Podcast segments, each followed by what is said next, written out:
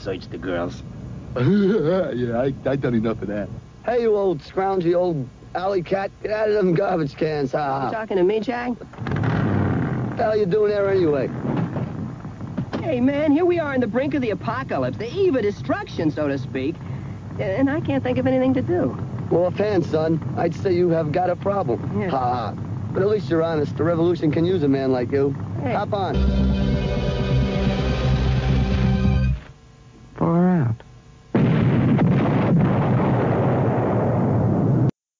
Welcome to They Call This a Movie, testing the strength of friendships one terrible movie at a time. Subscribe to the podcast on iTunes and other podcast services by searching They Call This a Movie. We are part of the Main Damie Network, and to find more from us, check out the website at themaindamie.com or on Twitter, Facebook, and Instagram at The Main. We are also now a proud member of Geek Vibes Nation. You can find them at gvnation.com. Welcome back to They Call This Movie. This is Anthony Delvecchio, and with me as always is Dan Aquino and Mark Myers. Say hello, gentlemen. Hey everyone.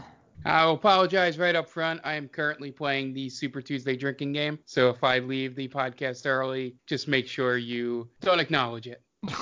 Okay. so now, did someone win Super Tuesday? Is that how it works? Someone This wins? is not a political podcast, guys. I don't know how it works. I I am desperately trying to derail this podcast from the start because this this I'm not even gonna call this a movie. but they called This- this a well, they movie. call this a Well, I'm not calling it a movie. They can call whatever they want. I've, I call it an abomination. And Anthony gave me a little bit of information last night as I was watching this, and it blew my mind that it's true. It, to me, it's still not true. Uh, how much this made Yep. in terms of revenue. That's really when you figure there's no hope. Like we've been going downhill as a society for ever, and this really, I feel like this is where it kind of really took that swan dive Right. anything I could do to stop this, I am all for. well, before we get too far into this podcast, we won't beat around the bush too much. This week in theaters is the brand new Pixar film Onward, kind of a fantasy story that we tried very hard to come up with either a fantasy movie or a Pixar movie or a Disney movie that we were going that we could do. And we kind of struck out a lot. We were talking maybe do Black Cauldron because that's kind of notorious for the bad years in Disney, and then we even kicked around a couple of the worst Pixar movies. But then we decided, mostly because it was on Amazon Prime, we decided to sit down this week and watch Fritz the motherfucking cat Mm. from boy. 1972. Gentlemen, where are you coming from with Fritz the cat? I think my dad kicked me out of the room to watch this film at one point when I was a kid, but I can't. It was either that or heavy metal.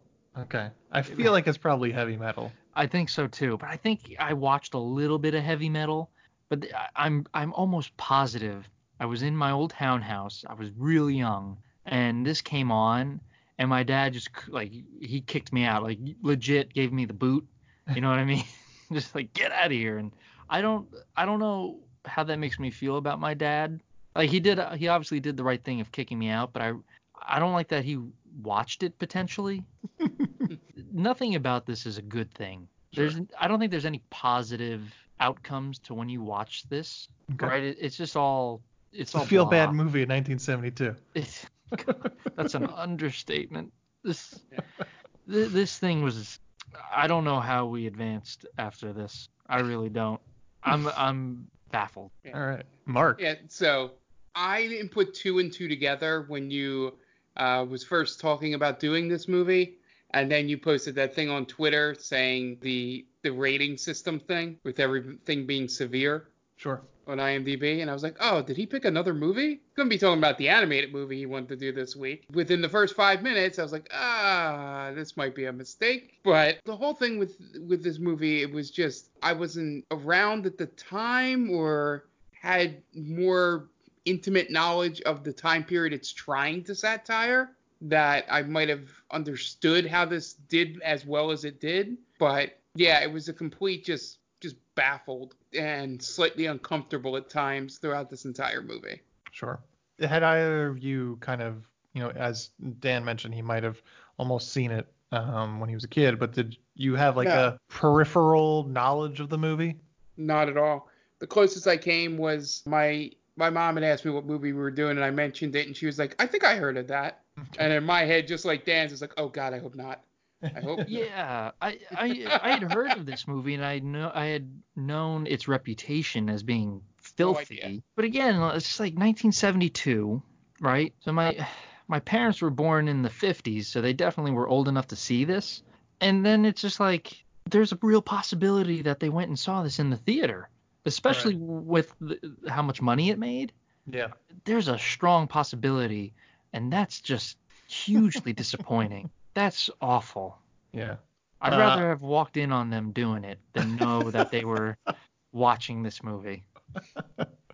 I, I don't really know where my peripheral knowledge of this movie was. I guess going through film school, you kind of start going through you know, wormholes about a whole bunch of different uh, rabbit holes, I should say, of different movies and counterculture movies of the time, and then you read up on this shit. But I've never seen it before till this this week. Yeah, it's it's the most culturally important movie we've ever covered.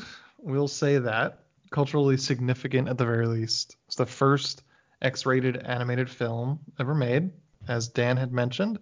It so its U.S. box office was 25 million, but worldwide, Fritz the Cat made 90 million dollars on a budget of 700,000. So this is an absolute box office smash hit. Everybody got paid with this movie. Yeah. My thought is like showing a person that's in current like Gen Z in their preteens right now when they get older, showing them like Team America Mhm. and them being I could see them being just as baffled as to why that was as popular as it was. Before we get too far into this this episode, I just kind of wanted to have a little disclaimer here. There are a lot of very serious themes in this movie, and we're gonna do our best to come at it with a light of not glorifying the awful, Yeah. reprehensible depictions of women, of African American people, and it's gonna it's not gonna be easy. We're going to we're going to take this with kid gloves, and I think we're going to do our best to be sensitive to a lot of the themes and a lot of the the movie here. But we might fuck up. We're going to hope that we don't, but we appreciate if you constructively tell us that we fucked up so we can do better the next time. We're just trying to cover this movie as best we can. Fritz the Cat, directed by Ralph Bakshi. And you might know that name from his other films Wizards, Heavy Traffic, the Lord of the Rings film, animated movie, and Cool World. There's also another one that I will not name because it's uh, pretty close to being another Yeah. reprehensible name for a movie. This is obviously based on the comic strip from Robert Crumb, started in 1965, showed up in Zap Comics, where it kind of became like this huge underground hit. It stars the voices of Skip Hinnant, Rosetta LeNoire, who is the grandmother from Family Matters, John McCurry, Judy Engels, Phil Seuling, and Ralph Bakshi himself has a voice in this movie. I think So he's a IMDb narrator, right? No, he was one of the cops. Uh, well, I Oh, don't know which one. Has an IMDb score of 6.3 and a Rotten Tomato score of 58%. what? Yeah, 58? right there in Yeah. the middle. Everything about this is just blowing my mind. Yeah. This is an obviously a satire. I think the satire 48 years later is a little lost on a new generation. I don't know if it played very well in 1972 coming at it from somebody that is trying to meet this movie halfway. I don't I don't know what the overall message kind of is a little cloudy. This movie has one effective scene and we'll get into it where the point and the message is clearer and then Yeah. it kind of because this is narratively it's episodic. There are three major stories in this.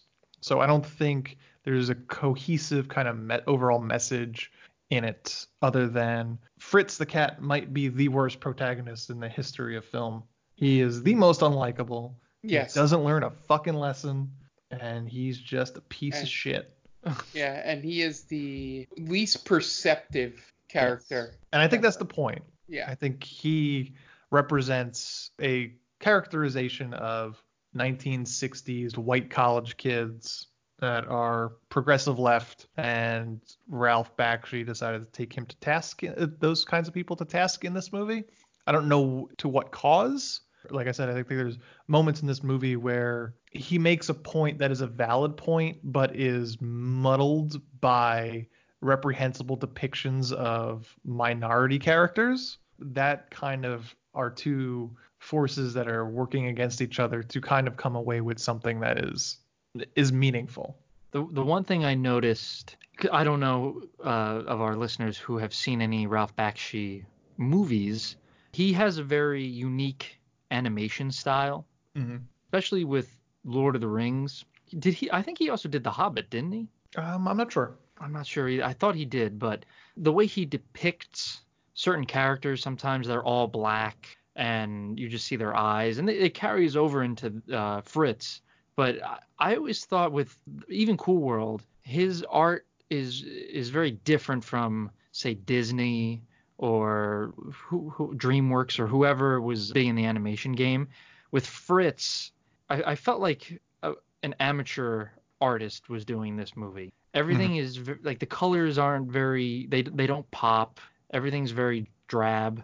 And it, it just didn't reflect I don't know if it was the point that he was trying to come across that it's the 70s in New York, which was real shitty, and I Yeah. get that, but it just I can't remember any of the the background really. Everything just kind of blends together Yep. except for there's one scene where it's really horrific and the city's like burning. Yeah. But other than that, I, I didn't get a feel for a Ralph Bakshi movie here. It, I don't know what they were trying to. I don't know what he was doing really. Sure, and I think there might be some production reasons for that. Seven hundred thousand dollars, so the money did not go far.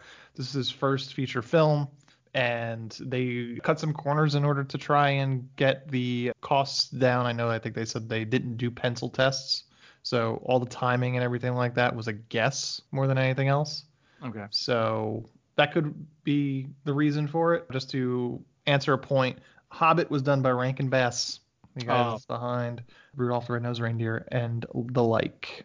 I, I think you know what's weird. So I think Ralph Bakshi did the Fellowship of the Ring and the Two Towers, and then I think Rankin Bass did the Return of the King. If I, I can't remember where I heard that, but it sounds familiar. Anyway, it's just a little point of trivia, but it just didn't feel like a Ralph Bakshi movie to me. Has anyone big covered this movie before? Like in terms of like Red Letter Media or yeah, yeah. Mm, Like I don't how believe did this so. get made? I don't believe so. Fucking cowards. That's why we're here. Uh, Yeah, I wonder if just spent Nostalgia Critic ever did. We should just spend the rest of the movie just calling out other podcasts instead of talking about this movie. Hey, any Paul heat is good heat. Fucking coward. Fucking cowards. Pussy. I can't think because I don't think Nostalgia Critic did this either. Again, not saying they have to, but I feel like there's a reason why.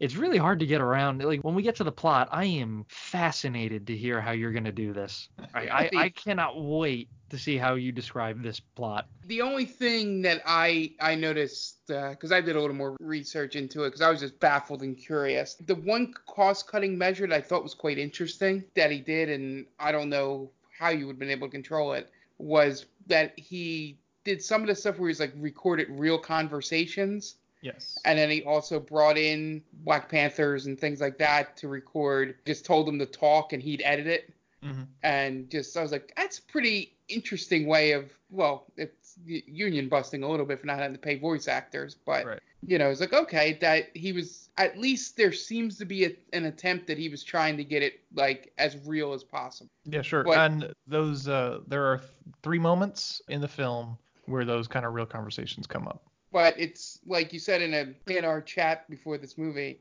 it's just even with all that, it still just felt like a giant swing and a miss for things he was trying to do. At least Yeah. to somebody that's probably what we're probably two generations removed from people that would have at least got some of the satire.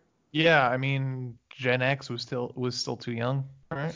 Yeah, so They this came, a, this is a they came of age in the 80s, so they're just getting born. Okay, well, we're going to try to do get into the plot. And before we do, I think Dan, you have kind of a little message. I do, and it's a message of hope and love and anti Fritz the cat.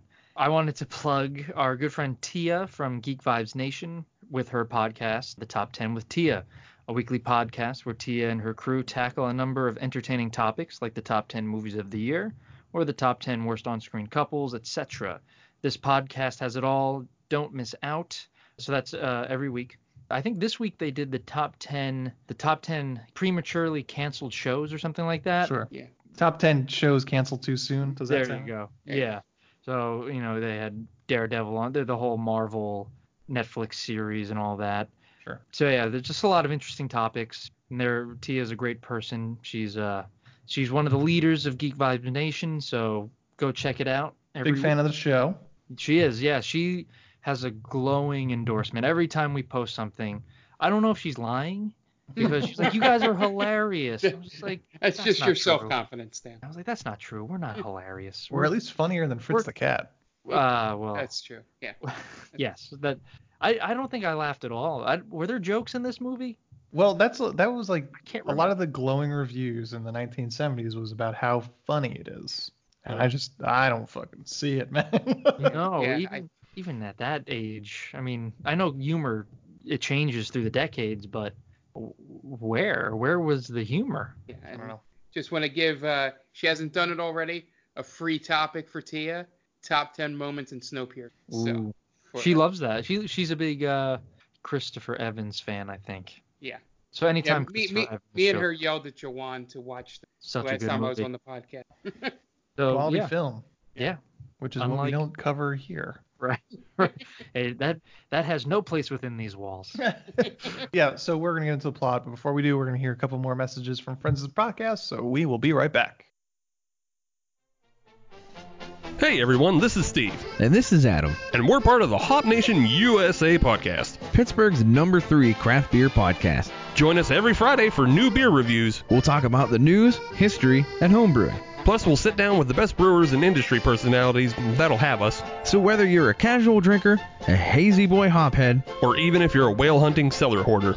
just search Hop Nation USA on Apple, Spotify, or your favorite podcatcher and join the nation.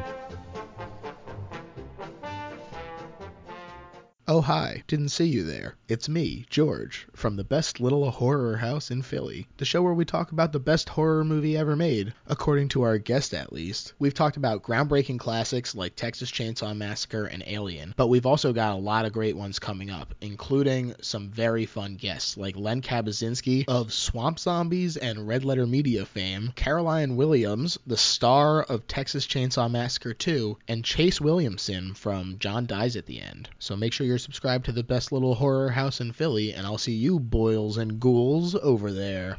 Welcome back, and now it's time to get into the plot of 1972's Fritz the Cat. We open on title card, says just the 1960s, and we open on a conversation between three steelworkers about sending their kids to college and having their daughter living with a guy. This is one of those conversations that were real, recorded by Ralph Bakshi. Think threw it in the movie. And then we immediately get Dick, Horse Dick to be specific, as one of them stands Yep. up on steel beam to pee, and he winds up peeing on a passerby, a hippie specifically. And then we get Fritz the cat. Definitely was- sets the tone for this movie. Yeah. Guy getting pissed on. So we get some titles, and then we uh, open up on Washington Square Park, where we get a hype song for Fritz the Cat, similar to something you'd hear in Shaft or something, talking about how he's, you know, fought a whole bunch of men and laid a whole bunch of women and been there, been everywhere. But Fritz, as far as we can tell, hasn't done a damn thing of any interest in his entire life. He's just a boring old college kid who's playing shitty guitar in Washington Square Park, which has a bunch of college kids playing shitty guitar there. The, the one thing that I don't understand in this movie, so a lot of the animals they they have like the whole Winnie the Pooh thing going on where they only wear a shirt and no pants. Yeah. So we've already established that there's dick in this movie very mm-hmm. quickly, right? We see dong. So why are we not just constantly seeing dong in this movie? It's a good question. I know cats, if you ever owned a cat, you know that you don't see dick usually. really? Oh yeah. I didn't. I always thought that cats don't have dicks. It's just all they're all female. Cats are all Mm-hmm. Uh, female, no. and there dogs are are all male. male cats. There are there are male cats, and if you've ever seen a cat penis, you you lose sleep after it because it is not a sight to see. I'm actually about to lose sleep talking about it. To be Yeah. honest. So we're gonna move on. So move This is this is what Fritz the cat does to us. We're talking about cat penis. But Yeah. anyway, Fritz is there with his college buddies, and he's trying to trying to meet girls with these guitars as any white college kid would do. Um, trying to play shit awful music. They let's get a, three girls come, come by, so they break out their guitars, and he screeches like a cat would screech if you kind of ran him over. And then they go off and start talking to a crow. And here's the first part where it's difficult to say. So Fritz is upset that the girls go and talk to the crow, but he doesn't say crow or black person. He uses the He uses uh, a derogatory term. yeah a certain suit in a deck of cards, and we're not talking about clubs. So, Yeah. Oh God, it's so cringeworthy. Yeah. And the drawing of the crow is even more cringeworthy because they are basically faceless. He's got a pair of sunglasses on, but otherwise he is a complete void of details other than the clothes he wears. As the girls talk to the crow about just how progressive they are, and saying is like, why can't James Earl Jones ever play a man that's not what not black? Something to the effect of, you know, people say that Jewish people are the closest thing to black people, and I'm part Jewish. Oh, that's right. What the hell? What the hell? Yeah, and then Where even the more from? Yeah, and then even more mundane when she says she took some black studies classes Yeah. in school. Like everything that- about this conversation was bad. The only thing they were missing was basically one of them saying, "I have a black friend." Yeah. That's all they needed to complete this racist. I, I don't even. It's not even a trifecta because they said a bunch of things, but Yeah. They've said Oh. plenty of things. It's supposed to be kind of shining a light on kind of performative progressiveness. the sort of like in Get Out when Bradley Whitford's like, uh, oh, I would have voted for Obama if, uh, for a third term if I could have. That sort Right. of kind of thing. Uh, So it's kind of it's trying to hold that same light up to the racist white progressives, I Mhm. should say. You know, if you're saying racist white conservatives and you, the caricature of that as a Ku Klux Klan member, and right. the racist white progressives are kind of the what we're seeing here. Very more subtle subtle racism rather than overt.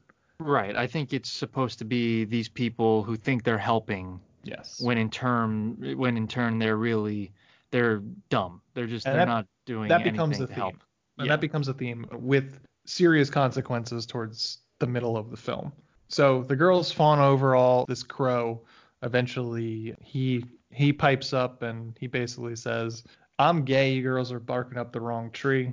Is that Peace what that out, meant? bitches. Yeah, yeah. yeah, Oh, I didn't know what that was. yeah. I I didn't really. know. I was like, oh, I guess he's just telling them to fuck off or whatever in like 60s slang. I was like, I don't know, but okay, that makes more sense.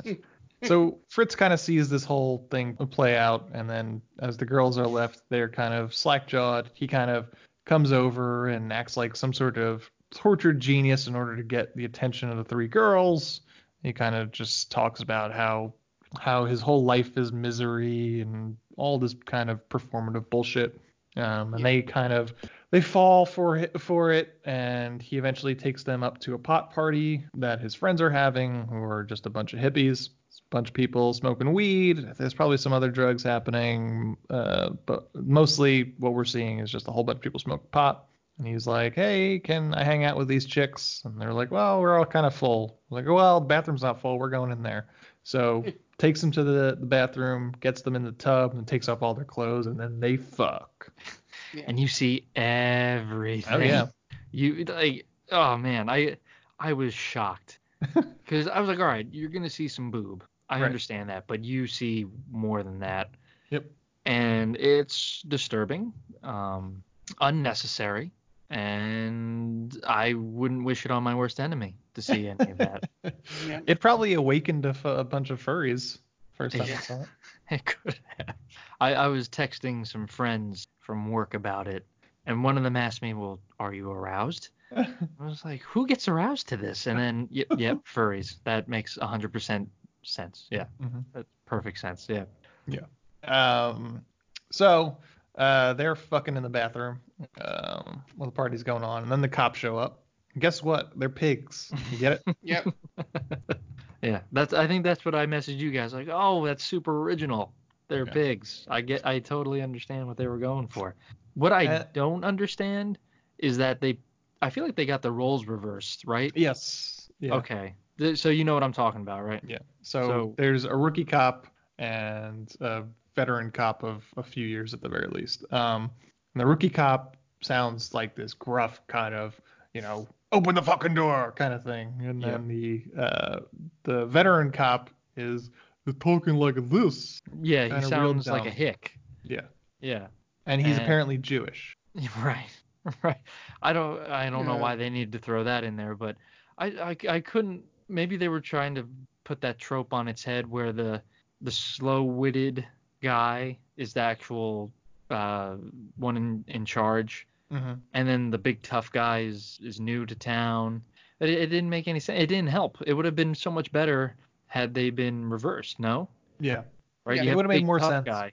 Right. Yeah. There's some things that you don't change. Keep the the dumb guy as the rookie, and you keep the big badass guy as you know the corrupt asshole. Yeah.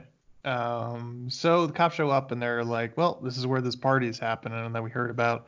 Why don't we go bust up this uh, this pop party? Um, so they come up the stairs and meanwhile, uh, Fritz is having a good old time with the three girls. And then his buddies kind of walk in and is like, hey, what are you doing in here? Let what give me some of that action going on. Jesus. So so one of the guys gets in the tub, and then the other guy gets in the tub, and before you know it, there's about like a dozen people in the tub. Everybody's fucking except for Fritz. The, entire time this is happening, by the way, the dialogue that is being spoken in the scene is mm-hmm. complete and utter nonsense. Yep. It- the the most of the dialogue in this movie is complete bullshit and it means nothing. Yeah. Like they're saying lines, but it has nothing to do with the scene. It it doesn't Yeah. further the plot. It's just utter nonsense. Pretty much. Um, the, the the aardvark is talking about like making it and how he's bad at smoking pot and like there's like existential crisis uh, crises. Yeah. Like what the hell is going on? here? There's an orgy going on a foot behind you, dude, and you're talking about like existential shit. It's the 60s, man. I don't get it. yeah. Um. So, uh, the cops bust down the door uh, to the apartment and then the bathroom door, and then they beat everybody unconscious except for Yep. Fritz, who hides in the toilet. Um. And then one of the cops, uh, the the cat the cat girl gets kind of tossed in off the pile and into the arms of the rookie cop. Uh, so the that cop starts having sex with the cat girl, and Fritz kind of They of had emerges. the very uncomfortable scene where she seduces him at first, Sure. and yeah. it shows everything is Yeah, she kind of opens up her legs and then closes them, and then like she sticks her boobs in his face, and he gets a, a huge erection. He does. I forgot about that. Yeah. The I, the one thing that I like they kept. Uh, I don't know. Sometimes in old cartoons, I don't know if you noticed this, but like when someone is all beat up or like dirty, they'll put a bandage in the shape of an X on them. Mm-hmm. Uh, so when they show the cop banging the cat, he has a bandage on his ass Mm-hmm. for some reason. But I I thought that was that was very cute. I'm glad they kept that. Of all the things that they kept, they they decided to stick with that. Okay. So Fritz uh, kind of floats out of the toilet because he's high as fuck. Uh, he steals the cop's gun and shoots the toilet, which floods the apartment, and everyone gets swept away. And then we get cut to a scene where a few rabbis are reading from the Torah at a synagogue. This is another one of those scenes where Ralph Bakshi was recording uh, a few people, and I think these two people talking are actually relatives of his. Um, and then the scene uh, at the synagogue, Fritz, Fritz hides out while the cops search for him. He sneaks into the ladies' room and I he like assaults a woman. I think. They never make it. I, I don't know, but it, it's like he tells her to I guess keep quiet, Well, right, or something. he- I don't know. He theoretically assaults every woman he comes in contact with. in That's a movie. great. Sure. point. Yes.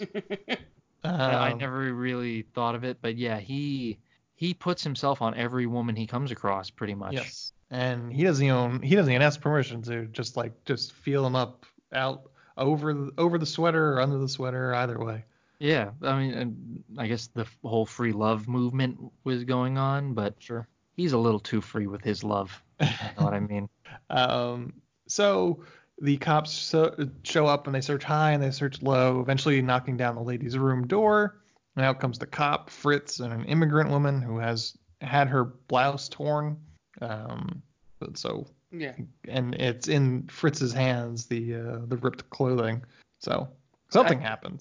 I think the problem here, other than everything, is at any given ch- like any chance they get to show boob, they take that chance, Sure. and it's really like gratuitous. You know, like if you're gonna do it, I get it, but I mean, th- there's a scene when they're they're driving through town and they go through like a clothes line, like you know where people would hang their clothes, old school style, and it knocks a woman off the window, and her shirt comes off for no reason. right. Like, any reason they could get to show animal teat, I guess is that how you would say it? Teats. Sure. they they do it, and it's it really loses its luster after the first few minutes. I got tired of seeing animal. Wow. Just like Fifty Shades of Grey. Yep. Yeah. It really this, this turned me off animal boob. You lost Uh, me, Ralph. Yeah. So while this is happening, a radio announcement comes over the uh, over the radio at the synagogue. Says that the U.S. will be sending arms to Israel in exchange for the return of New York and Los Angeles. So Yeah. that's a uh, an oofer if I ever heard one. What? Explain that to me. What does that mean? So what they're basically saying is that Israel controls both Ca- uh, Los Angeles and New York. Oh, So it was supposed to be they control the media type Yeah. of thing. Okay, Yeah. that's what I thought. I just wanted to double check. Mhm. It, yeah, that was no no good. No good. Stri- That's what is that? Strike two? Strike? Where Uh, where are strike we? Strike a lot. Yeah. Strike a lot. All I right, think so we're they, striking. we're gonna they- strike out the side. The on side. Uh, yeah. okay, we're going for perfect game here, right? yeah. Okay. The old uh, Steve Nebraska on this one. I dig it. I dig it. So the rabbis rejoice and dance, and the Jewish cop has a mental breakdown over the fact that the rookie cop danced even though he's not Jewish, which came out of nowhere. Yeah. Um, Yeah. Then we cut to New York at the NYU dorm room, and Fritz talks to his roommates as they try to study for exams. And meanwhile, he has a self-important monologue about how unimportant college is, that the world is happening around them. As a poet and a writer, he keeps he keeps saying that he needs to be out there living life. Um, so he decides to take a match to all his books and papers, and eventually the fire gets out of hand, and we and the the dorm room catches on fire, and we cut out with no idea of what happens. Uh, this is essentially the end of this story, and we get a long interlude as Bo Diddley pl- plays. A crow dances as an establishing shot of Harlem slowly gets bigger. Then we have the scene in a Harlem bar. Are you gonna say something, Mark? Yeah, just just groaning at the whole, Yeah. you know, transition. Yeah. Uh, this this is where kind of where the movie gets very problematic, as we'll say. Uh, Harlem bar scene where like once again we have these random conversations um, between the patrons, um, and we get more of these depictions of crows as black people. Um, one of the most offensive depictions of people of color I've ever seen Yeah. and um, Fritz walks into this Harlem bar and he is immediately not fitting in there. The, uh, the bartender kind of uh, ignores him as as does just about everybody else. And then Fritz, Fritz walks into uh, a crow playing pool by the name of Duke, who, despite what he does, uh, no matter what he does when he's playing pool, he can't sink a single ball. Um, and this is kind of where the movie gets the closest to say, play, creating an overall point uh, is the scenes with Duke. Um, but it's kind of undermined, as we mentioned, with the reprehensible depiction of the pa- bar patrons. Because Fritz is kind of like, you know, I'm here in Harlem because I get it, man. I'm, I'm, I know about race relations. I, you know, I've read about it in school. And uh, Duke kind of basically just says, uh, you don't know what the fuck you're talking about because you're not a crow.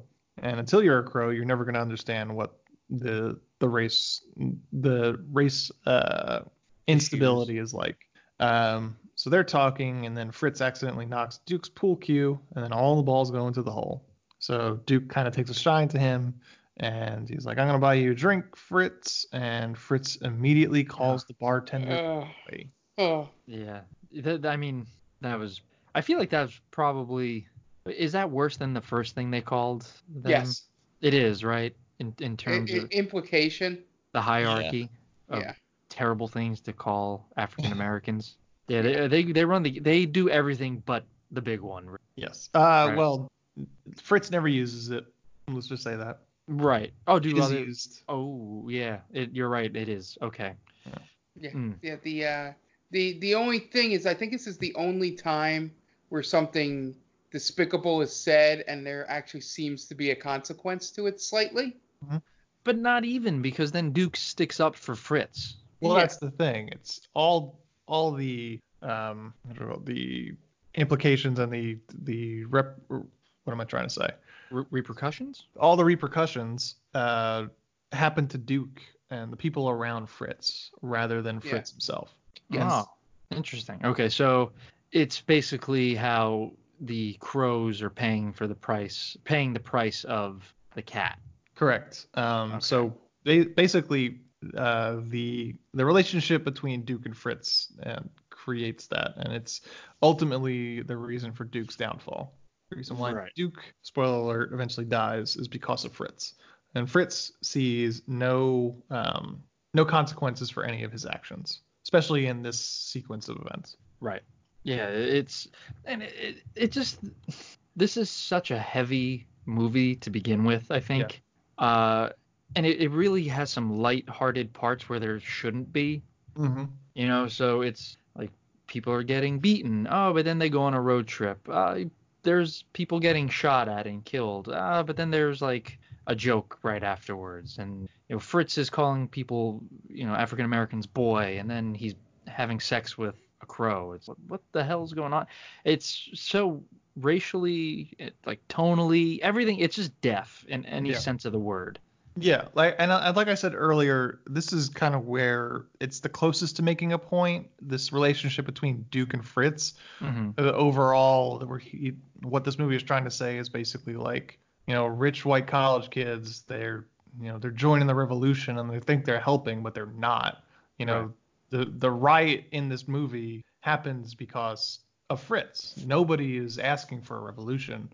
Um, Duke is telling them, you know, you're, you're gonna start shit. Stop. But he's like, no, this needs to be said. Everybody's got to rise up and over overtake the oppressors. And everybody's like, you need to shut the fuck up, man. Right. but again, it's it's so so Duke sticks up for Fritz. I and I kind of I thought it was clever how they just they played the whole white and black thing with cat and crow because Mhm. obviously throughout you know in animal in the animal kingdom cats hunt birds and other animals so they kind of took it that way instead of it just being like oh as a white man you know I've caused black people misery but at the same time they ex- they they tell you that white and black people exist. You know what I mean? Mm-hmm. So I, I, will don't know. say, I will correct you on one thing.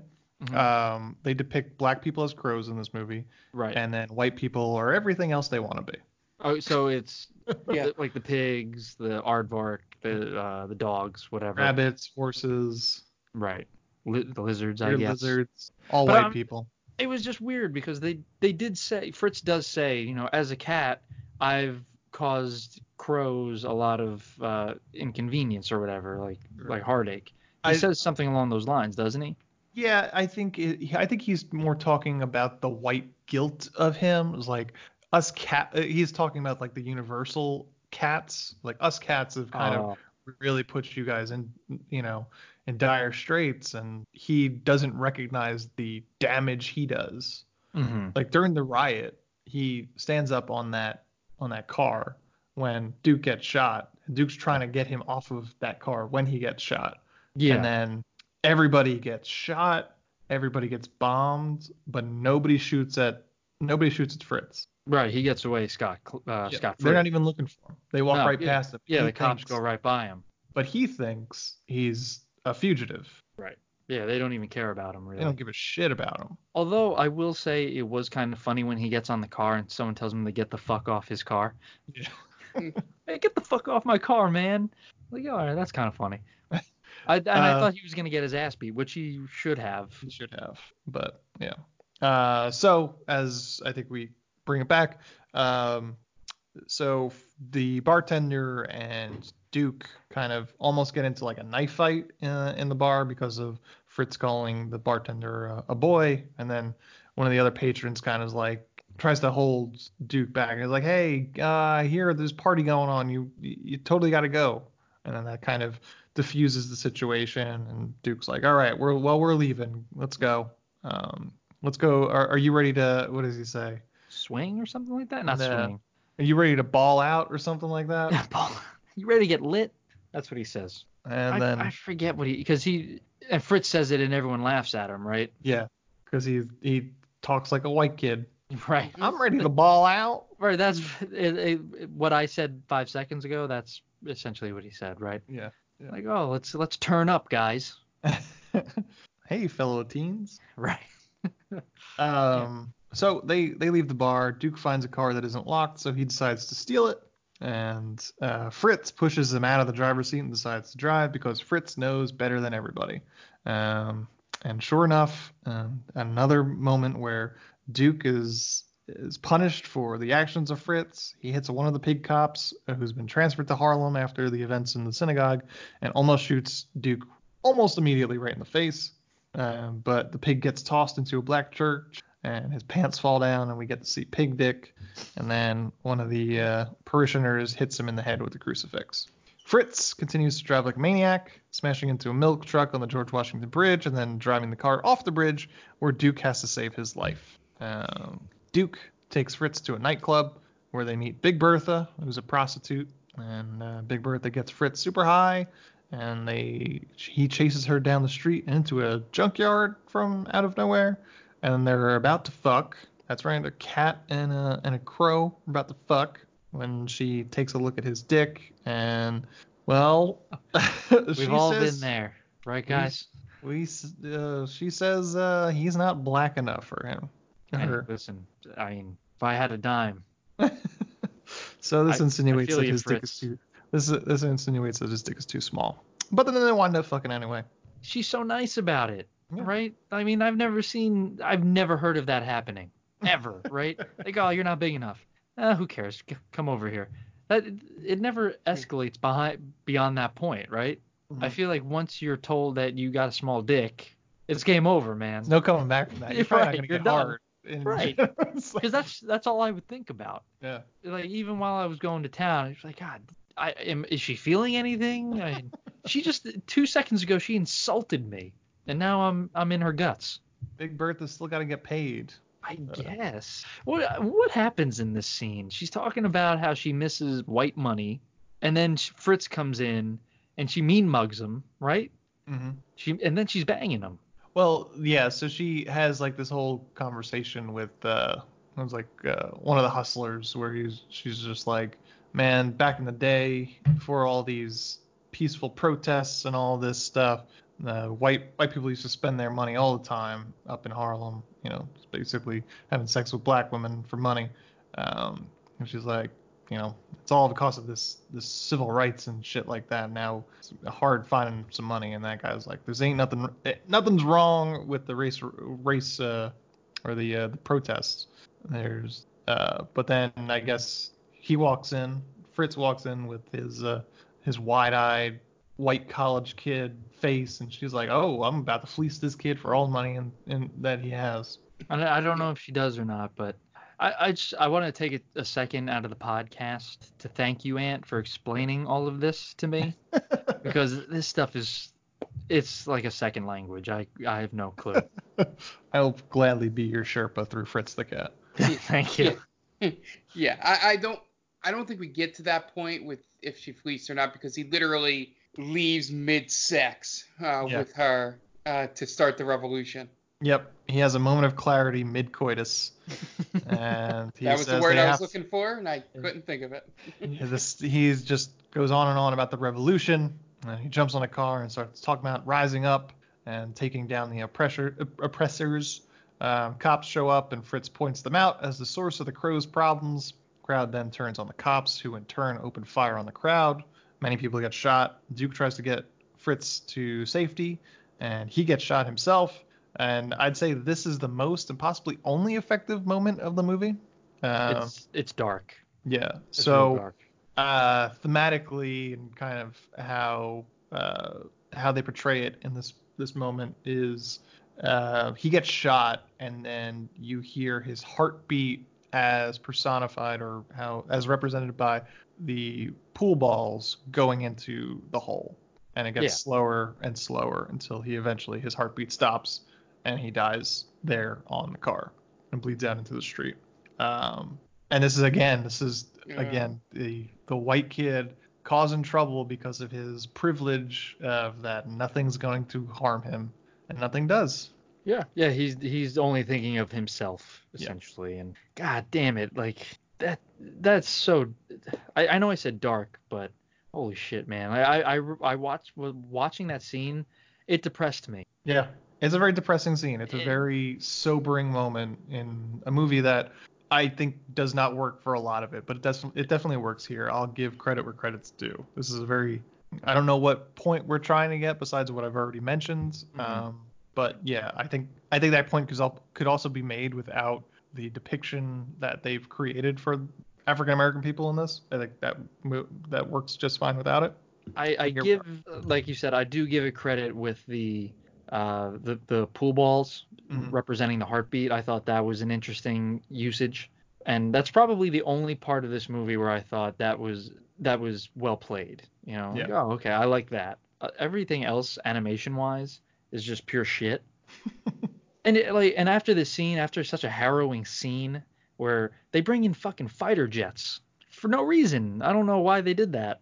So they bring in fire uh, fighter jets to like bomb sweep or sweep bomb, Yeah, carpet bomb the carpet Harlem. bomb. Yeah, they carpet bomb Harlem. Mhm.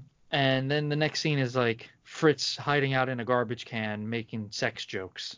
Yeah. Like what? Come on, man. Uh, Yeah, they they carpet bomb Harlem 12, 13 years ahead of Philadelphia. Okay, Huh? good. I wasn't the one that was going to mention it.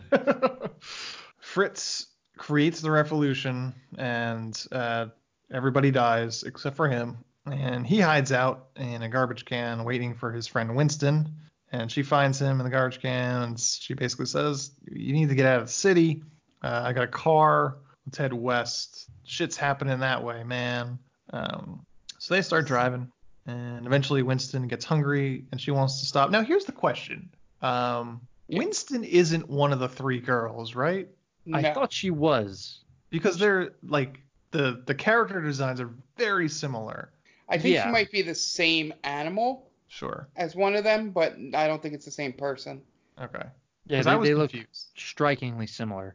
but very different in terms of their per, like how they're characterized. Because she's is she a girlfriend or a friend? It it makes it sound like she's a girlfriend or someone it sounds who like likes you him. yeah, somebody that's been in his life and he can't commit or whatever. Right.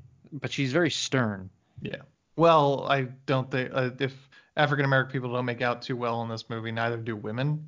That's true. Yeah, she comes off as very bitchy. Yeah.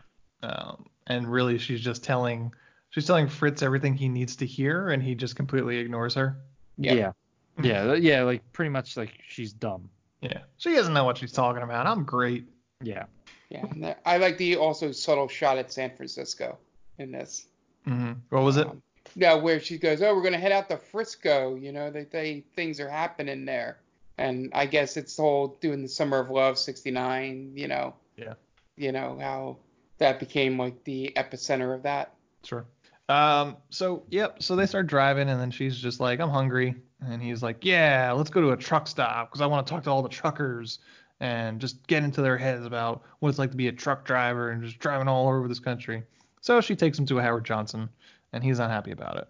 I guess this is a joke that would probably play better in the 70s. Yeah. Like Howard Johnson, truck drivers don't go to Howard Johnson. And who, who fucking knows where Howard Johnson is right now? Um, and then we cut away and we meet a neo-Nazi heroin shooting rabbit biker and his Oh, horse boy. girlfriend that live in the middle of the desert. And uh, the rabbit goes driving away on the road, but is enticed back by his girlfriend with heroin. Um, meanwhile, Winston's car breaks down in the middle of the desert, and Fritz doesn't know how to fix it because he has no discernible skills to translate into the outside world. And, and a farmer stops to try and help them, and uh, he beats all his chickens to death with a board um, and says he fixed it. Uh, he takes one look at the car and says the car ran out of gas, you idiots. Um, you gotta put the you gotta put gas in the car every once in a while. And then he leaves. And he's like, "There's a gas station about a mile back the other way. I'm going this way. Peace out, bitches." So we're not talking about the animal abuse in this. Oh yeah, it was uh, it was frightening. Yeah. Yeah, he beats all the chickens to fucking death with a Yeah. board and a nail. Yep. It's it's very e- everything about this movie is just bad. Everyone's bad. Yep. Everyone's bad except well, Hey. the the white people are bad. All all the white people are bad in this movie. Yeah. He's he's also got some really good aim that he could with one nail on that board that he could kill all of those chickens. So now doesn't his entire product become useless? You would think. they're, they're all dead. What are you gonna do with them? depends on how close he is to where they were dropping off anyway. Yeah, I guess, but all I'm saying is that guy can go to hell. Look, all right. If That I was dog. buying chickens, I would want them to be alive. Right. I mean, that's just smart business sense, right? Like, I kill my chickens. that's Don't do my job for me. yeah. Who knows how far he has to go? By the time he gets there, they're just rotting corpses. Like, oh, here you go. Here's your uh, here's your hundred chickens. They're all dead. Ah, well, you know, you, you didn't specify if you wanted them alive or not. Yep. Sorry, I fixed them for you. So uh, Winston verbally dresses down Fritz and tells him to go get gas. She basically tells him everything that he should hear and take to heart, but he just kind of, you know, does the yap yap yap kind of hand signal to the camera and ignores her completely and walks off. And I guess she never, um, you know, as far as the end of the movie, she is there waiting for him to get back with gas for the rest of the the, the runtime. Um, so he walks off and then immediately just dumps the gas uh, bucket that she gave him. Uh, then we meet back up with the horse and the tweaked out rabbit, and we get in a, s- a sense that this is a very abusive relationship. Uh, It, it and r- it reminded me. I don't know if you've got. Mark has probably seen this. The Always Sunny episode where they go to the Jersey Shore. sure. Did you ever see that? Mhm. Yeah. And Dee and Dennis get into a van with some people, and they're like, "Oh, are, are these are these guys cool?" We go, "Yeah, they're cool." And they think they're just gonna go party, and they wind up like robbing a, a liquor store and doing drugs. That's exactly what this scene was. Yeah, yeah. Yeah. The uh yeah, and even, you know, even the person that, you know, gets victimized in all this has a moment where they're kind of a despicable, you know, person Mhm. in, in the scene right before that. Right when she kind of entices him back with heroin, just kind of an enabler. Yeah, Yeah. yeah, and then also, you know, using the F word. Oh Ooh. yeah, So yeah. that's right. Good Uh, point. Mark, you're uh, bringing up all these things I had forgotten. And it's just bumming me out, man. Yeah. Uh, so Fritz meets these two, and uh, Fritz and the rabbit have some words about the revolution. And the rabbit's like, "Hey, you're honest. We could probably use a guy like you. Why don't you come with us, meet some of my friends?" And he's like, "Sure." So they drive to a cemetery, and they introduces him to John, a fighter for the cause, who is a some sort of lizard that's in a cloak, and then a another lizard, female lizard that uh, is talking about the revolution. I think they got a, a whole bunch of uh, ammo, ammunition, and and uh, explosives that they're setting off some explosions to start the revolution. And then the horse girlfriend wants the rabbit to pay attention to her. She's like, every time you're with your friends, you never pay attention to me. And so the rat, instead of paying attention to her, the rabbit beats her with a chain, and then his friends help him gang rape her. It's- That seems like a weird time to start complaining that your boyfriend's not paying attention to you, right? Mm-hmm. Yep. Right. You're, you're there to plan some sort of massacre, I'd imagine. Right. They had bombs and guns and all that. So you'd think you want to lay low until after the meeting. Like, all right, I'll let I'll let him hang with his friends. I'll let him have his time, and then we'll shoot up heroin afterwards. There's plenty of time for that. Yeah. Um, so she gets, and this is one of the most harrowing scenes where Yeah. she just gets the shit beat out of her. She gets absolutely annihilated. I felt bad for this cartoon. Yeah. Like, can you imagine if any of them were in like Roger Rabbit? Right? It's like, oh, that's Yeah. the horse that got the shit kicked out of it by uh, the tweaked out Nazi bunny and the lizard. And just, like Jessica Rabbit's there, like, oh my god, what the fuck is going on here? This is uh, this is not supposed to be happening. yeah. But that's the crossover we need. Fritz and Who Framed Roger Rabbit, Yeah. Absolutely. and just uh, what what is it? The goo or uh, The dip. the dip. Dip. They should all be just thrown in the dip. Every single character in the dip, no problems. Just and you could lower them in with the, you know, how they did it at the end. Just it's like some of them, like Fritz, should really suffer. Yeah. So you just like dip him in a little by little and just like let him know that he's a real complete shithead. So let's let's make this happen. Who do we Yeah. call? I think Ralph Bakshi's still alive. Is he? Yeah. That's unfortunate. Yeah. I guess. I know that comes off as like really mean, but you know he made this, so Yeah. And I he guess- made it, and it pissed off Robert Crumb. Yeah, and Robert Crumb's a saint. I know nothing about him, but I know he's a saint. Well, I don't know if he's a saint, I don't know anything. uh, I mean, I mean, if he was offended by by this, And this was his going on. creation, you said, right? yeah, So Yep. yeah, I mean he he's he's a golden god compared to Ralph Bakshi here. Yeah. So he hated this so much he killed Fritz the cat in the comics. ooh, I gotta look that up Yeah. because that sounds beautiful. I hope it was like a really gruesome death. Uh, I believe it was a, with an ice pick by his girlfriend. Ooh, gangland style. nice. I'm gonna look it up. Barrio Aztecas. uh, so after she is raped and beaten, Fritz tries to comfort uh, the horse, who we find out his name's Harriet. But then uh, one of the lizard, the lizard neo-Nazi, tells him to get in the car, and she's filled the car with explosives and heads to a power plant. Uh, Fritz helps her plant explosives while he's tells her off about what a real revolution is, and he has an epiphany about love being the answer to revolution. And he's like, I'm not gonna uh, plant these explosives after he's already done it. And the neo-Nazi lights the explosion explosives and then leaves. And Essentially like peace fucker. yep, Yeah. peace out, uh, Fritz. It's go time. And then uh, lights it and it explodes. And then we get some stock footage of some explosions and nuclear fallout. And then we have a fade out.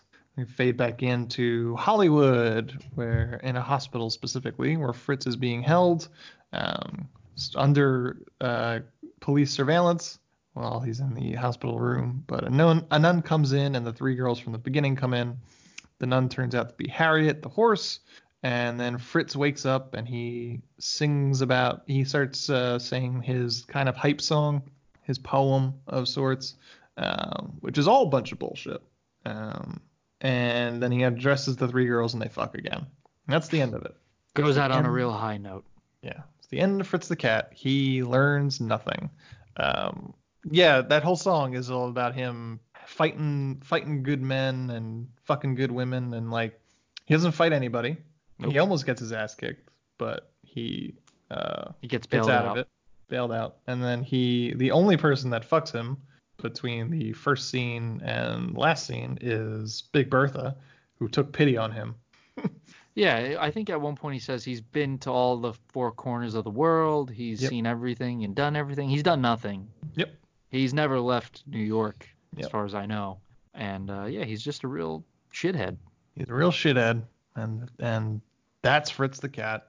I, I'm looking at the comic strip of him dying. It's pretty awesome. His his girlfriend, who I'm assuming is an ostrich, Yeah, I think it, so. It's some type of bird.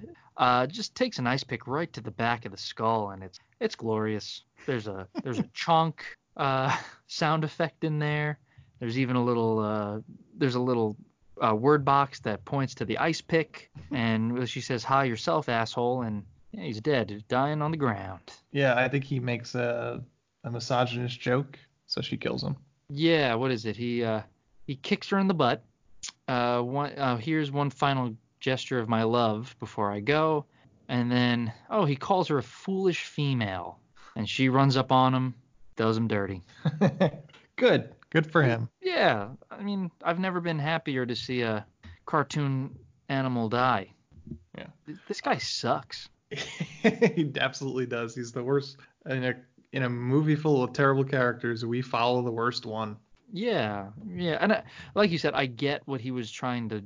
I get the message that they were trying to uh, come across here, where you know these rich entitled white people are thinking that they're helping starting a revolution, helping African Americans, whoever, and they're really the the cause of it, or they're Yeah. just so ill informed that it causes more problems. Yeah, I don't know what his his answer to that is though. But That- I I think gonna that's I think that's the biggest thing.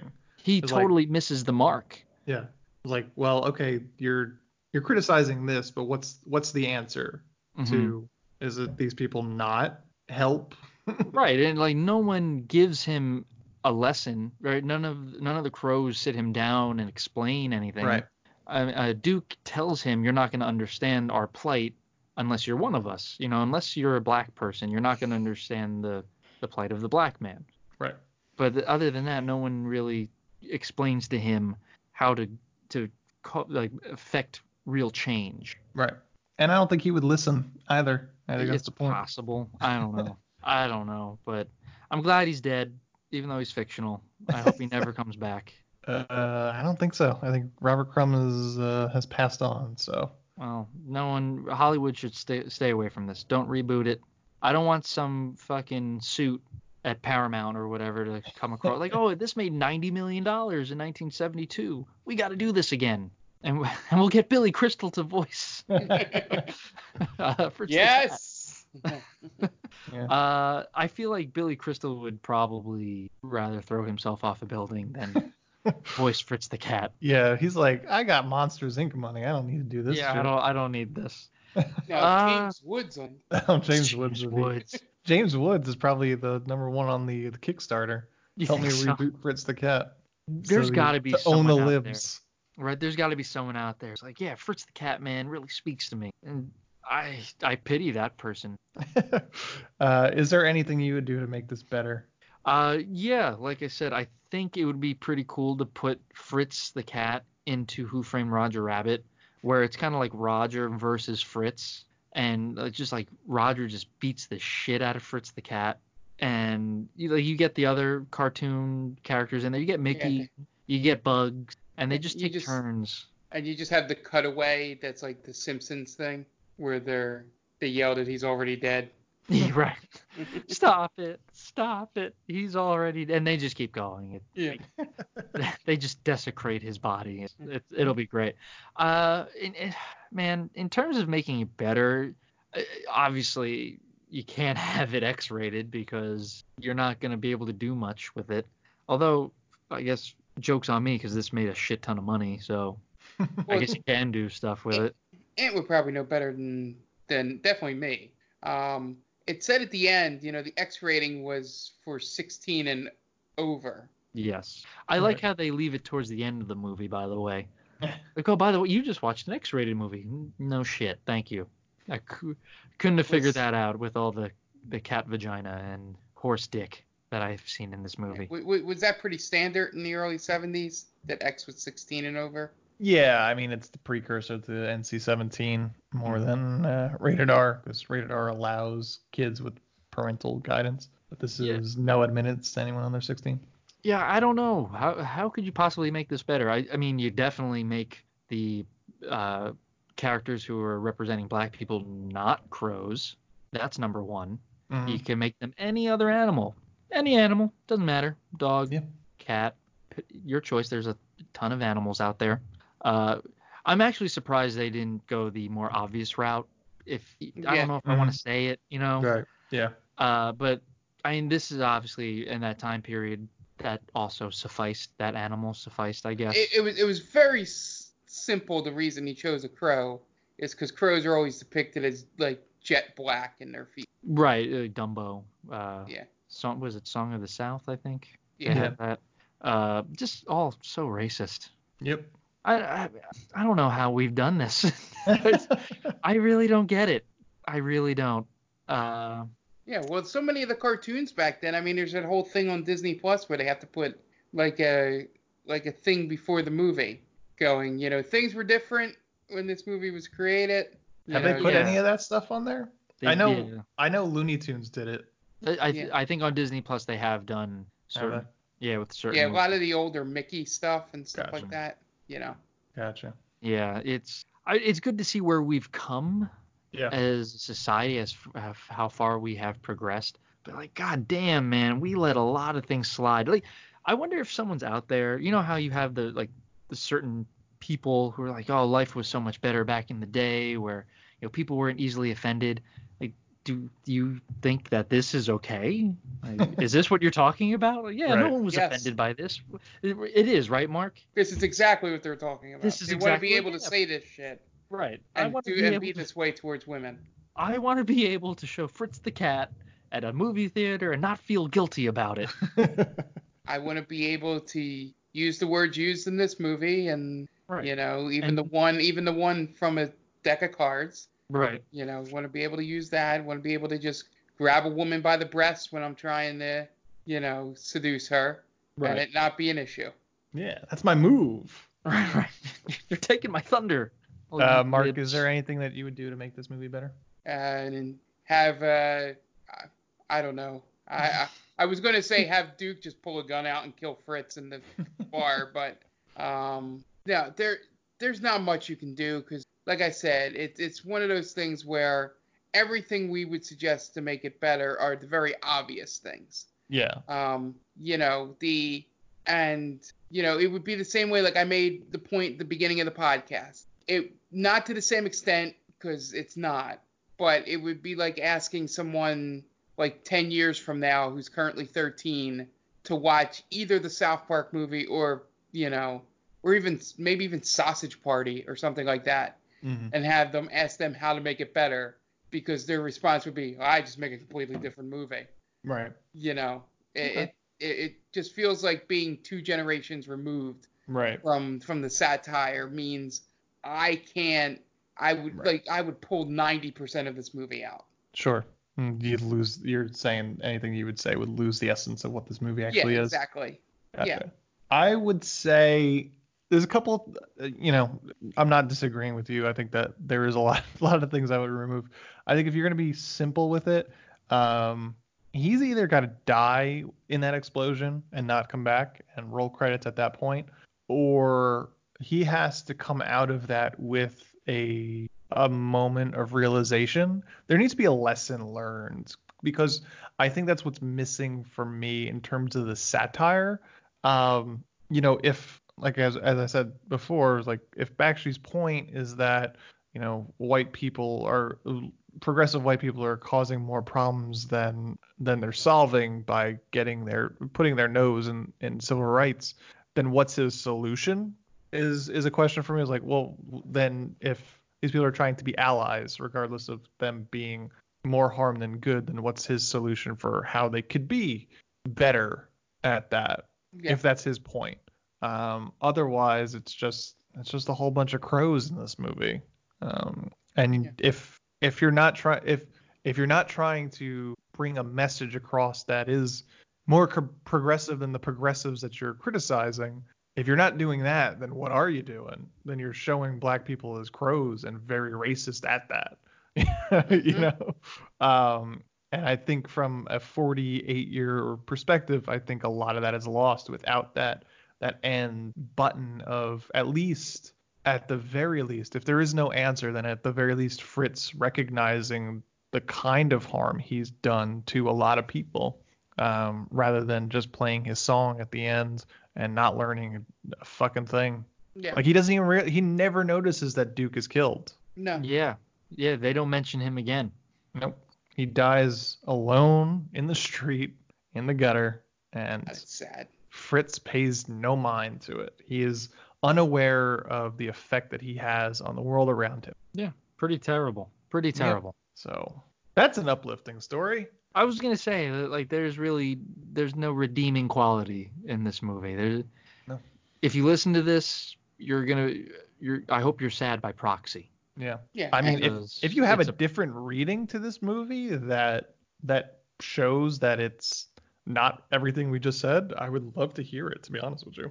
yeah and he even found a way to cheap out on the music rights by buying that billie holiday song for $35 Hmm. Yep. which Holy is fuck to get that song for thirty-five dollars. billie holiday Eh, yeah, I, I feel like again, there's nothing of content, like nothing worthwhile.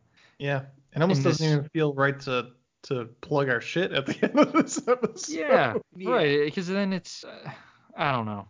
This was a black hole of a movie. Yeah, we can just do the bare minimum. You know, we have Stranger Things, Game Vault, Twitch, Twitter.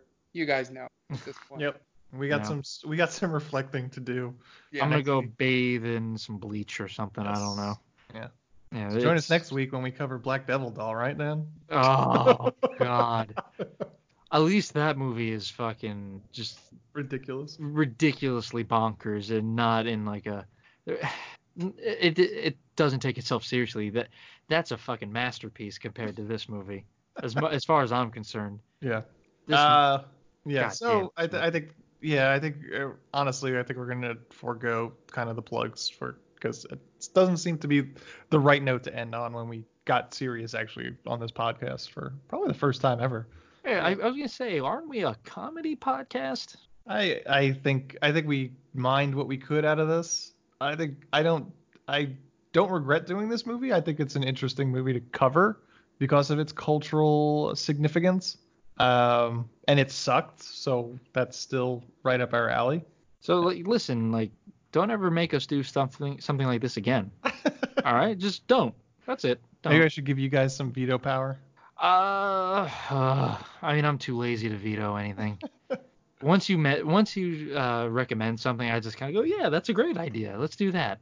No, like I said, I'm I'm glad we did it because I think it it's a change of pace in a way, but I think it still hits hits the what we're trying to do here.